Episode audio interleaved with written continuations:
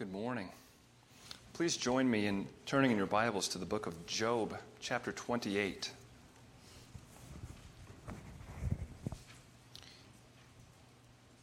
We come to a chapter in the Old Testament that twice asks the question where can I find wisdom? Where is its place? Where is wisdom to be found?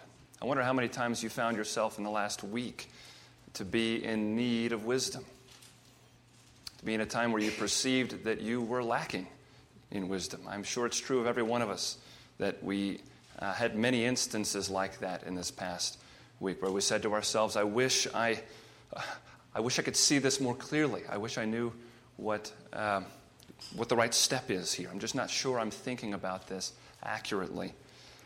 Sometimes those questions come up in insignificant areas and uh, areas with, with little consequence. Uh, but often, though, they represent very deep and consequential areas of our lives, which is what makes them all the more uh, anxiety producing. And we're thankful in those times that the Bible is a book that asks and answers the question where is wisdom? And we're especially going to look at verses 12 through 28 this morning to see this question answered. But as we do this, what we're going to find is that Scripture is going to begin to shift our thinking off of ourselves and onto our God as we consider the question and the answer to this. And along the way, it's going to put some hard questions to us about God. Questions that we have to wrestle with and questions that lead us to wisdom. Before we stand together and read, beginning in verse 12, I want to take just a moment for us to see what he's doing in the first 11 verses of this chapter. So, Job chapter 28, in the first 11 verses, what we see him doing is charting out some of man's most impressive accomplishments. Uh, in the first eight verses, we see him describe, for example, advances in mining uh, and the ability to uncover different gems and stones. So he gives us pictures, like verse 4, uh, the picture of men opening up deep shafts underground and lowering themselves down on ropes to find these things. The picture in verses 7 and 8 going to places that no land dwelling creature has ever gone before. Um, advances in mining. We also see in verses 9 through 11 advances in architecture and engineering, uh, uprooting mountains and redirecting the paths of waters, doing these, these amazing things in terms of human achievement. And all of that uh, leading up to the question you see in verse 12 where shall wisdom be found? It seems especially applicable to us, I think, in the 21st century to see these first 11 verses laying out our accomplishments right before Job asks the question, but where is wisdom found? Would you agree that much of the last several centuries has involved a great deal of optimism because of human achievement? Right? Even in the 20th century, uh, a great deal of optimism. Uh, there were those couple of world wars in there in the midst that got us down for a while, but even after that, many held on to the expectation that things in the future are just going to continue getting better and better. And we live in a time today that, is, that has moved past that. We, we are even, some say, on the tail end of a postmodern sort of angst that makes very clear why verse 12 is so relevant to us, even after all of the developments that we have seen uh, in, in terms of human ingenuity. Uh, study after study is making clear to us that our developed society today is less optimistic about the future. Our developed society today is less happy now, less confident, our advancements, as great and wondrous as they uh, certainly are, they have not succeeded in finding us answers to our greatest questions. And so we still, and maybe more than ever, live with the sense that we are in utter need of a wisdom that this world doesn't contain. And that is the subject of our passage this morning. So, with that in mind, would you stand with me as we begin in verse 12? I'll read verses 12 through 28.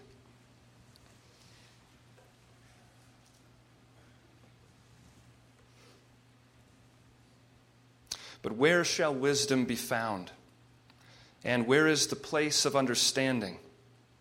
Man does not know its worth, and it is not found in the land of the living. The deep says, It is not in me, and the sea says, It is not with me.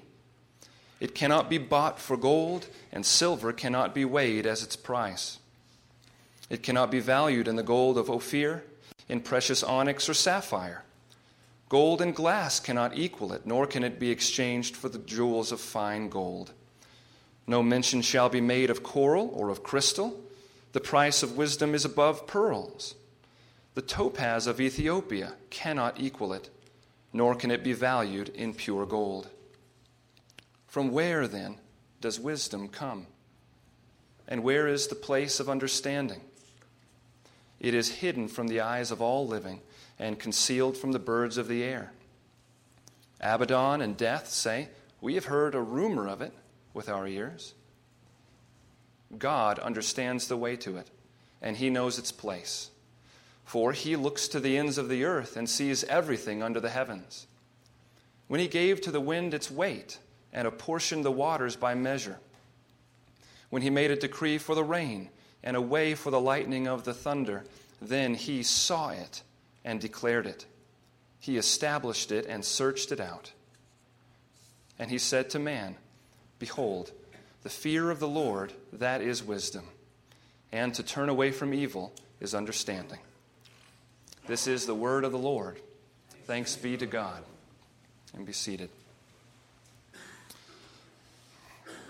And Father, we come before you now as a congregation asking you we ask of you as the source of our wisdom. We see in these passages already the, the very plain evidence that wisdom is not to be found if we do not look to you. By your grace, you've made us a people that are hungry for your ways. We are hungry to know you, to know who you are and how you have revealed yourself, so that we might be conformed to that image. And God, we ask you, open our ears and our hearts now as we come under your word and bless us as we study it. Guard us from error. And we pray all of this in Jesus' name. Amen.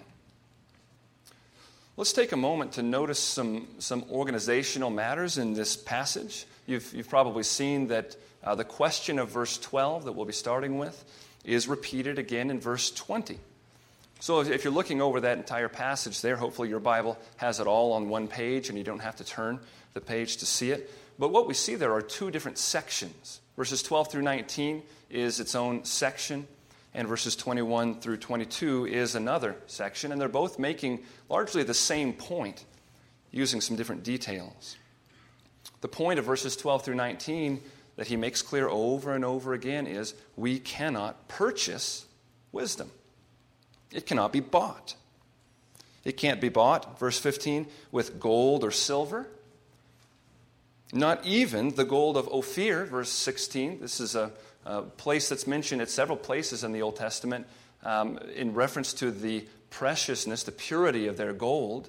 Uh, so, gold cannot buy wisdom. Not even if you get gold from Ophir can you purchase wisdom. It can't be bought with onyx or sapphire.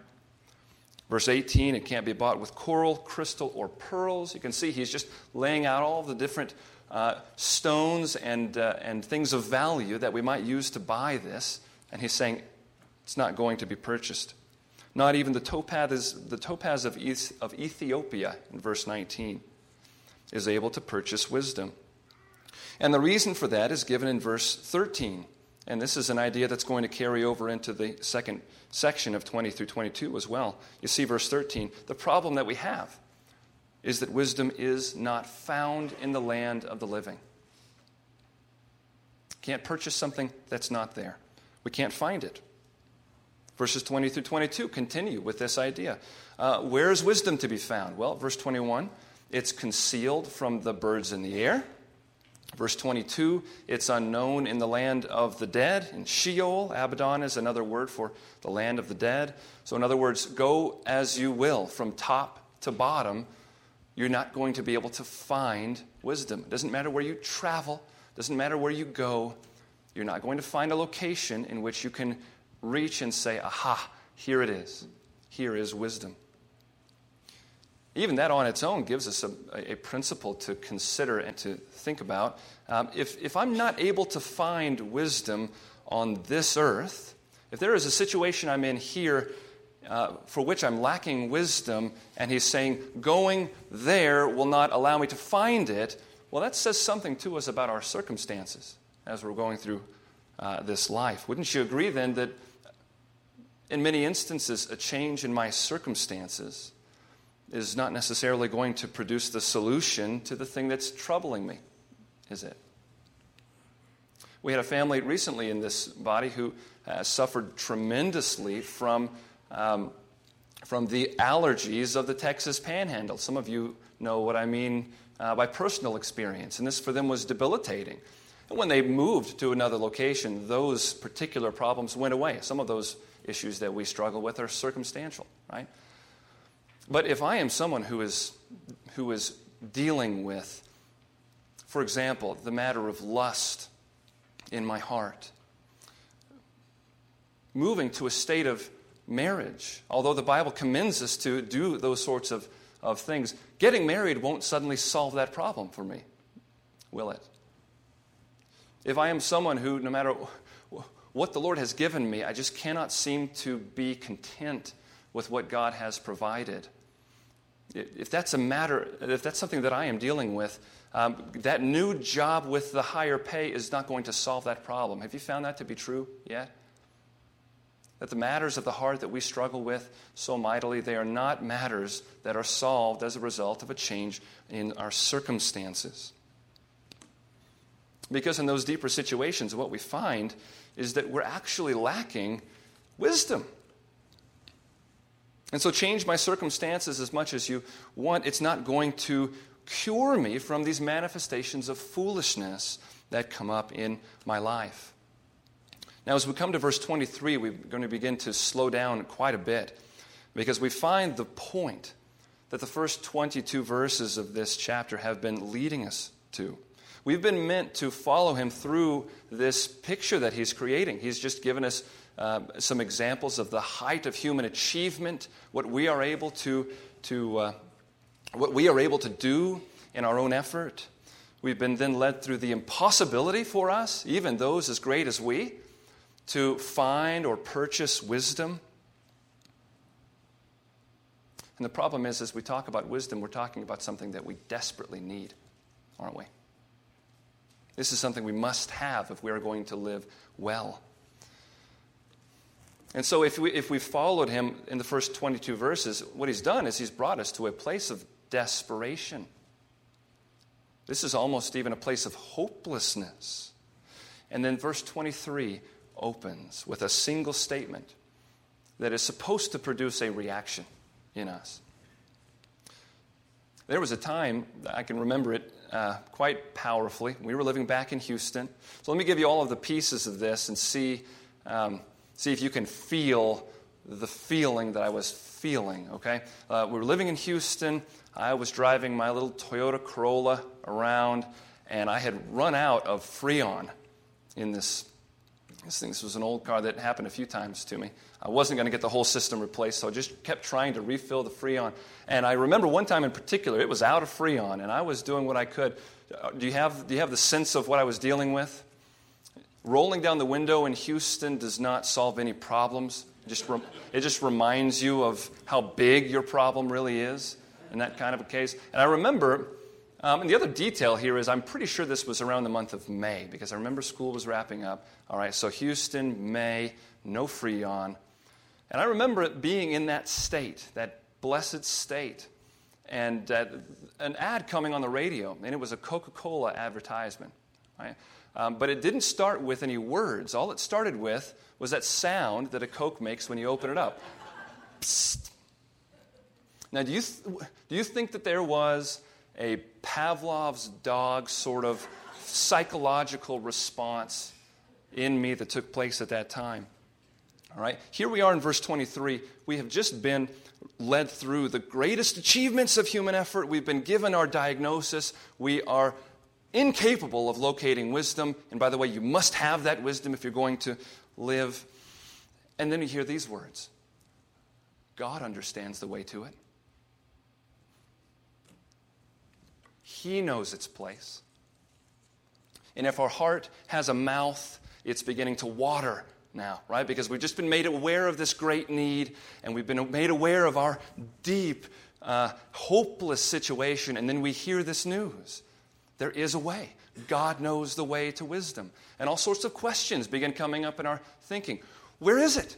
How, how does he know? You just told me that it cannot be found in the land of the living. How does God know the way to this? And where, where am I to find it? And Job very graciously leads us through answers to those questions in the rest of this chapter. He deals first with the question of how. How does God know the way to wisdom? And then at the end of the chapter, he's going to get to the question we're all asking where? Where can I find it? But beginning in verse 24, he addresses this question of God. And here's where he starts to direct our attention rightly off of ourselves and our situation and on to the Lord God. Verse 24 begins with a little Hebrew conjunction, key. This is, we translate because, for, since. What he's doing is he's just made a claim that God knows the way to wisdom, and now he's going to start to lay out evidence um, and, and d- defend and explain uh, the, the truth behind that statement that God knows the way to it. So in verse 24, he's going to lay out the truth behind this fact of God's knowledge of the way to wisdom. And then in verses 25 through 27, he's going to give us some examples of it played out. And it's when we get to those examples that he's going to be putting some very hard questions to us. But let's first look at verse 24. What we see him go to, he's just said, God knows the way to it. How does he explain that? For, verse 24, he looks to the ends of the earth and sees everything under the heavens. What he's describing for us is a perfect perspective. God acts always, everywhere, through a perfect perspective of reality. His knowledge is perfect, and therefore his perspective is perfect. How many would could we say all of them? How many of our foolish choices are made because we lack perspective? We decide, we act, and we're not acting on the basis of a complete picture of that situation, much less uh, the realities behind the, the situation. I've thought about this several times as I've played the game of chess. I don't know, I won't ask you if you like to play chess or not, but something, there's something unique to me about that game. And I think this is why it's so frustrating to lose. You get beat in chess. I, I can lose a lot of games and not deal with some stuff that I do deal with if I lose in chess. And the reason is because in chess, the whole time you're playing, every piece is visible to both of you. Right? We're not playing a game and you're hiding cards that I don't know what you've got and I have to make a decision based on partial knowledge. Every time I make a decision, I can see everything I need to see to make that decision. So when I lose, what does that mean? It means I made a move in which I failed to take into account the entire situation. Now, that happens to me all of the time, and it's part of what's so frustrating because I'll make a move here that ends the game for me, and I'll know the reason that I made that mistake was because I failed to consider, you know, the thing that was three inches to the side of it that I can touch right now. It's right there. I've seen it the whole time, and I lost the game because I failed to take that into consideration. That's how far short we fall of maintaining a perfect perspective. Now compare that to God. He looks to the ends of the earth. Not only does his gaze extend that far so that there isn't anything that happens that he doesn't see, but as he looks at everything, he holds all of it in his perspective at once. He sees everything under the heavens all at the same time. This is a perfect perspective. And I hope you can tell it extends far beyond just the happenings on the planet itself, right? What we're meant to see here is a God that has always acted as a result of a perfect knowledge, and not just a perfect knowledge of the facts on earth, but a perfect knowledge of His will, what He has always intended to do from the beginning of time, uh, every potential consequence of every action. Just think of how big the mind of God is for this to be the case, for Him to act on the basis of a perfect perspective. He knows every outcome of everything, He knows every potentiality and on the basis of all of that, he acts. This is a perfect perspective that he's describing to us. And as we come into verse 25, this forces us to wrestle with some questions. The first is this Do you really believe that? Do you really believe that this picture of God that is presented here as his perspective is described, it's presented throughout the Old and New Testament as he is held out to us, that this is who this God is? Do you really believe this picture of God? That this is the extent of God's knowledge and the extent of his action? But the second question that these verses coming up really put to us is this Do you praise him for it? Do you praise him for being that God that operates always as a result of a perfect perspective? That perspective explains the wisdom that God knows. He always acts in wisdom. Do you praise him for it? And the way he's going to give us those questions is by setting up a few examples for us of how this perfect perspective plays out in our lives. Look with me at verse 25. When he gave to the wind its weight and apportioned the waters by measure, when he made a decree for the rain and a way for the lightning of the thunder, which is just another way to say a lightning bolt, then he saw it and declared it. He established it and searched it out. Now, these verses do two things, and the second is far more important than the first. The first thing they do is they do give us tangible examples of the extent of his power. So, how powerful is he? Well, uh, let's see this lived out. Verse 25 He gives the wind its weight and apportions waters by measure. He decides how strongly he'd like the wind to blow today. He decides how high the oceans should rise today. He makes those decisions, and as he makes them, he gives orders and they do it. He is the cause of these things. This is the extent of his power. Verse 26 God decrees when it's going to rain, and when it rains, how much it's going to rain. He decides when and where the lightning is going to strike. This is the level of authority and of knowledge that he acts in. And remember, these are examples of a perfect perspective. So the point here is as he decides these things, he is doing so with a perfect knowledge of his plan, of his will, of all the consequences. And we see these examples in the natural world, and we, we should be pretty easily impressed with the power that's put on display in these examples. If you're not impressed with these, just talk to Craig Hinger about his experience with a lightning bolt in 2016. He'll lay out for you a good case for the extent of the power behind the one who led that lightning bolt to his body. And he will, I've heard him describe it. It sounds like a pretty powerful experience. So if you don't, if you don't see this as a powerful example, you can talk to him. Uh, but we shouldn't just see these in, in the context of nature. Uh, because these are examples that are very meaningful in the life of Job. Do you remember Job's story? Job chapter 1, in verse 16. While the servant was yet speaking, there came another and said, The fire of God fell from heaven and most commentators see that as a lightning storm producing this. The fire of God fell from heaven and burned up the sheep and the servants and consumed them, and I alone have escaped to tell you. Verse 18 While the servant was yet speaking, there came another and said, Your sons and daughters were eating and drinking wine in their oldest brother's house, and behold, a great wind came across the wilderness and struck the four corners of the house. And it fell upon the young people, and they are dead and I alone have escaped to tell you. And Job in chapter 28 looks for examples of the extent of God's direct control, and he chooses the weight of the wind and the way of the lightning bolt. We shouldn't fail to notice that.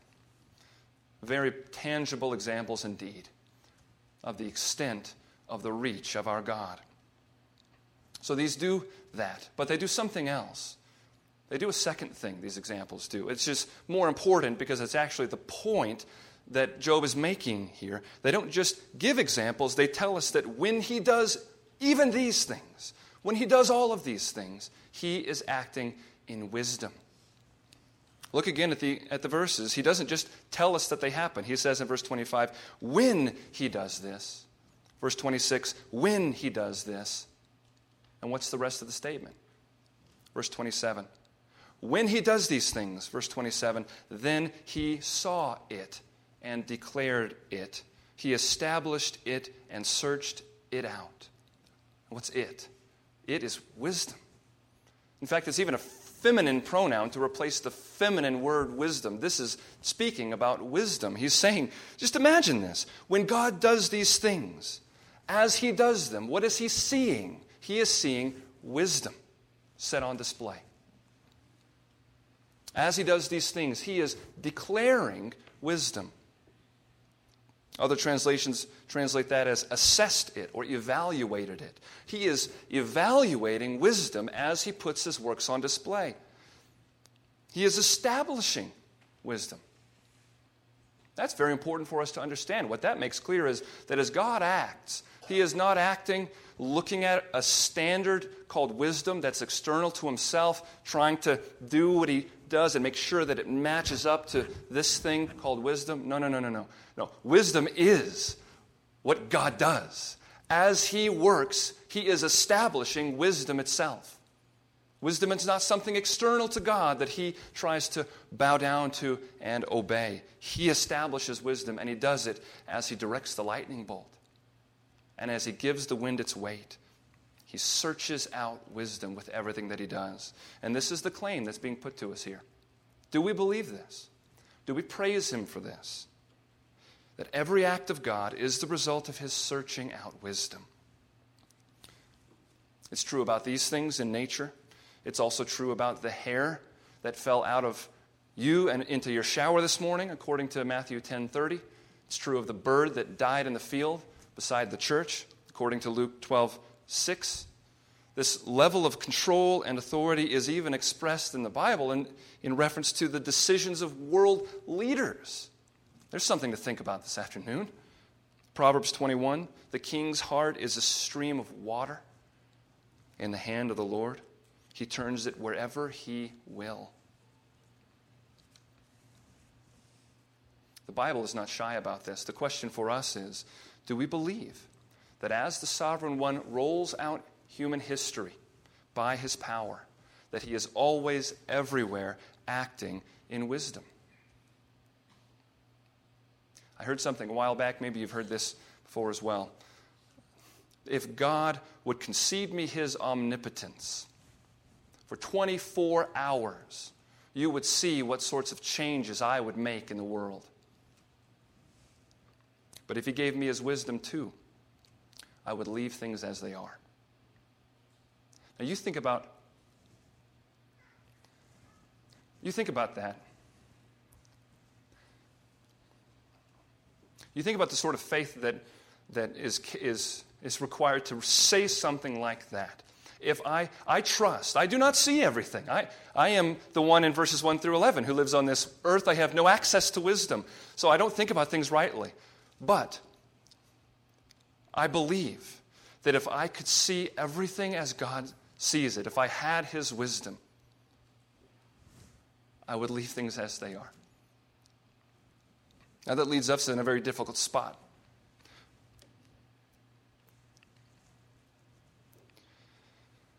Because our lives are full. Our lives are full of situations that have been brought to us by God, the God of all wisdom, that we would change if we could, right? Everyone in here has situations that they are in that they could change if they could. These are things that God has for us. I know I would change it if I could, and yet God has me here. And there's certainly nothing in this that suggests that we should not or cannot try to change and improve our situations. We can and we should. Uh, we are called to be, be instruments of change in this world. We're called to fight against the effects of sin. We're called to pray to God, to ask Him to change things that we are struggling with in our lives. Paul prayed three times that God would take that thorn from him. There's nothing wrong with that. The questions are deeper than that, that this raises for us. As I find myself in a place I'm doing my best to walk according to the wisdom of God. I, I would change this as I could. I'm, if, if, I, if I were able to, and, and nothing is changing. Here are the questions that this presents for us to consider. Number one, how am I thinking about God's part in all of this?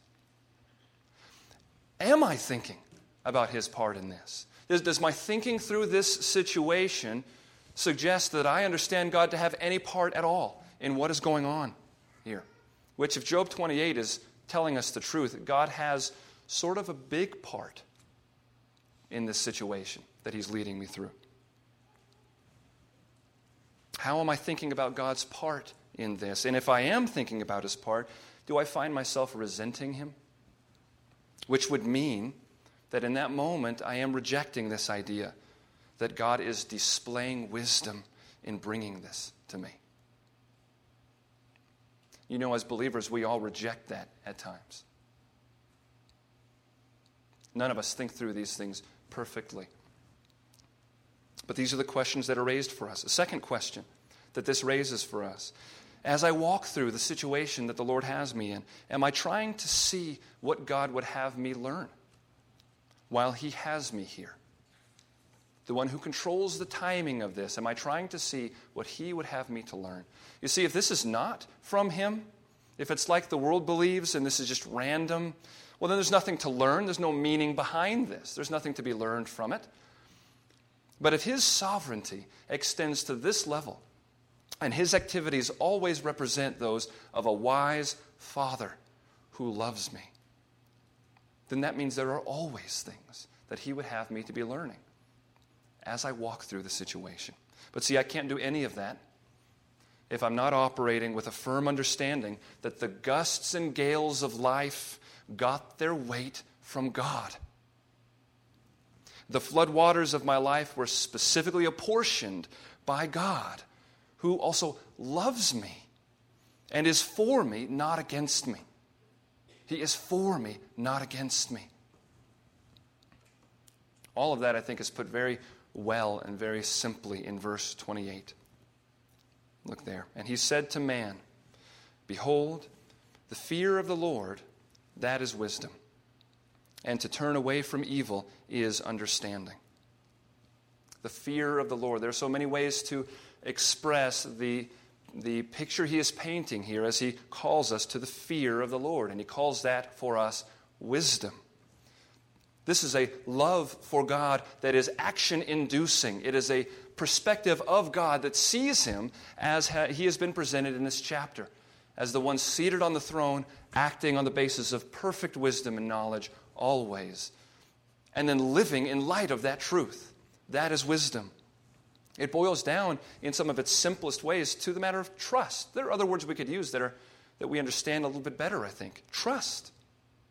We're called here to trust Him. Proverbs 3 5 and 6. Trust in the Lord with all your heart and do not lean on your own understanding. You see the distinction that's being made there? In all your ways, acknowledge Him, and He will make your path straight. Trust Him. Trust His Word so that by faith, as you walk through the situations that He brings you through, even when your emotions aren't there, by faith, you call evil what He calls evil. How often do we find ourselves in undesirable places, and the circumstances of that lead us to evil, lead us to fall into sin? No, he says to turn away from evil is understanding. I'm meant to see him in this way, to trust him to a degree that I will even trust him when my emotions are not following. I will believe what his word says about what is evil, and I will call it evil when he calls it evil. Trust him, trust his word. Love him. Love him with true love, the sort of love that Jesus describes in John 14 21. Whoever has my commandments and keeps them, he it is who loves me. It's Jesus that puts those things together. This God of all wisdom, without whom we've seen we are hopelessly separated from wisdom, He is not remained separated from us. He has made Himself known to us.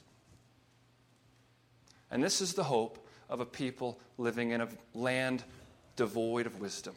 He has not remained aloof from us. He's given us His Word. He has sent the Word to dwell among us and, and perfectly to reveal the God of wisdom to us. So the 1 Corinthians 1.30 speaks of Christ Jesus who became for us wisdom from God. Let's think about that. He sent Jesus. And in his coming, he became for us wisdom from God. There's a command in Proverbs chapter 4, verse 7. I, I, it, it, makes me chuckle a little bit in terms of how it's worded in our Bibles, but um, I think the force gets there. It says, The beginning of wisdom is this get wisdom. And I've read that sometimes and thought, oh, well, thank you. That's the beginning of wisdom is this get wisdom. And whatever you get, get insight, calling us to a sense of urgency about this need that we have. Well, but wait a minute. The beginning of wisdom is get wisdom. Job 28 just told me no matter where I go, I can never find it. I can't buy it, I can't find it. Eh. Well, on our own, our attempts to find wisdom are going to end in futility, the futility of, of Job 28. Blind men stumbling hopelessly in the dark. But that's not the full news of the Bible. The news of the gospel is that God, in His mercy, has sent wisdom to dwell among us. That's why we have hope.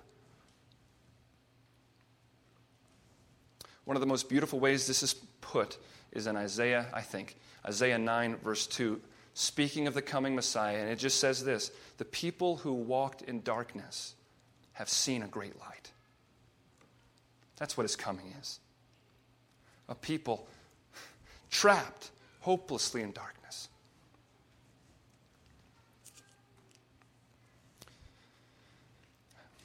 But not left there, because our God is a merciful, kind God, and He has sent us wisdom, and its name is Jesus. Have you come to the end, I wonder, of your search for wisdom in the things and experiences of this world? Has God done that for you yet? Have you been so humbled by the failed attempt to find wisdom that you're willing to accept the truth? The truth that to our prideful minds seems far too simple to be true, except that it is true. And that is the truth that in knowing the Lord, in trusting Christ Jesus, and in walking in His ways, that only in that do we find wisdom. Would you pray with me?